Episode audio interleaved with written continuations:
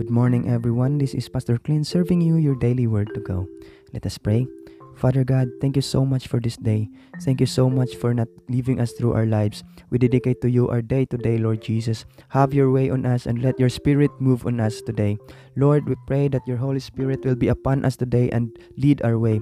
We may honor and glorify you, Lord, as you bless our day and the works of our hands. Let your will be done, Father. We claim victory over this day in Jesus' name, in Jesus' name.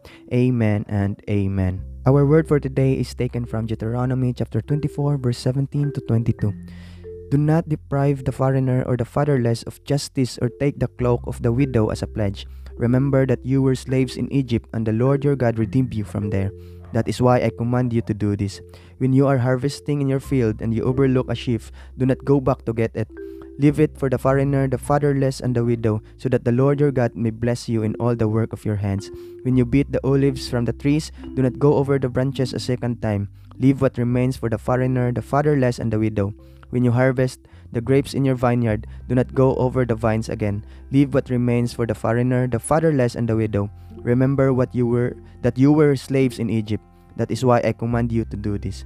The word of the Lord. Amen. Praise be to God.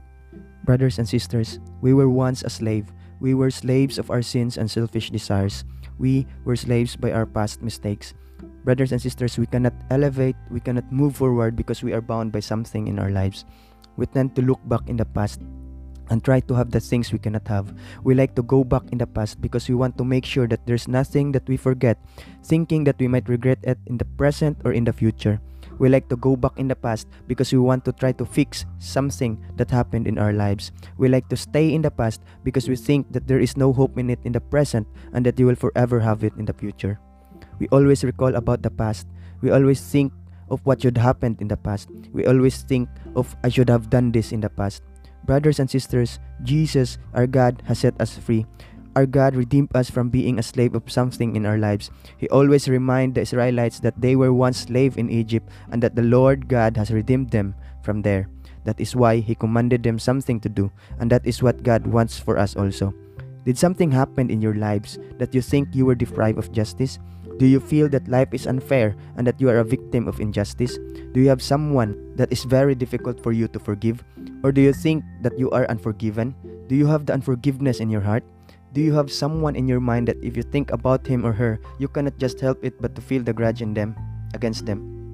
Verse 17 to 18 says, Do not deprive the foreigner or the fatherless of justice, or take the cloak of the widow as a pledge. Remember that you were once slave in Egypt, and the Lord your God redeemed you from there.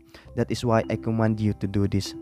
What Jesus did in the cross, what, what Jesus experienced in the Calvary, what Jesus suffered as the sacrificial lamb is the very example of injustice he needs to go through to save us all and to redeem us all for the injustice we will encounter in this world. Because of what he did, what he has done, because of what his sacrifice and his life, because of all of his sufferings, we have been set free. We have been unchained of the injustice and the unforgiveness we have in our lives. We may be, we may be able to be fair and give justice to all and forgive the people who mistreated us, remembering what Jesus did to us, even if we mistreated and sinned against him. We have been set free and has given an everlasting favor, mercy, and grace that we may live in abundance of it, covering the things we overlooked in the past, breaking the chains that binding us, enjoying the provision that is overflowing in us, delighting in the fullness of his works in us. Brothers and sisters, we lack nothing in Jesus. We should not be held by the past. We should not be imprisoned by something in us. Instead, we should be glorifying him by sharing what we have to others and giving them what we have what we have been given. We are an overcomer, brothers and sisters. We are victorious in Jesus name. Verses 19 to 22 says, When you are harvesting in your field and you overlook a sheaf, do not go back to get it. Leave it for the foreigner, the fatherless, and the widow, so that the Lord your God may bless you in all the work of your hands. When you beat the olives from the trees, do not go over the branches a second time. Leave what remains for the foreigner, the fatherless, and the widow. When you harvest the grapes in your vineyard, do not go over the vines again. Leave what remains for the foreigner, the fatherless, and the widow. Remember that you were slaves in Egypt. That is why I command you to do this. Brothers and sisters, what we receive in Jesus is more than enough.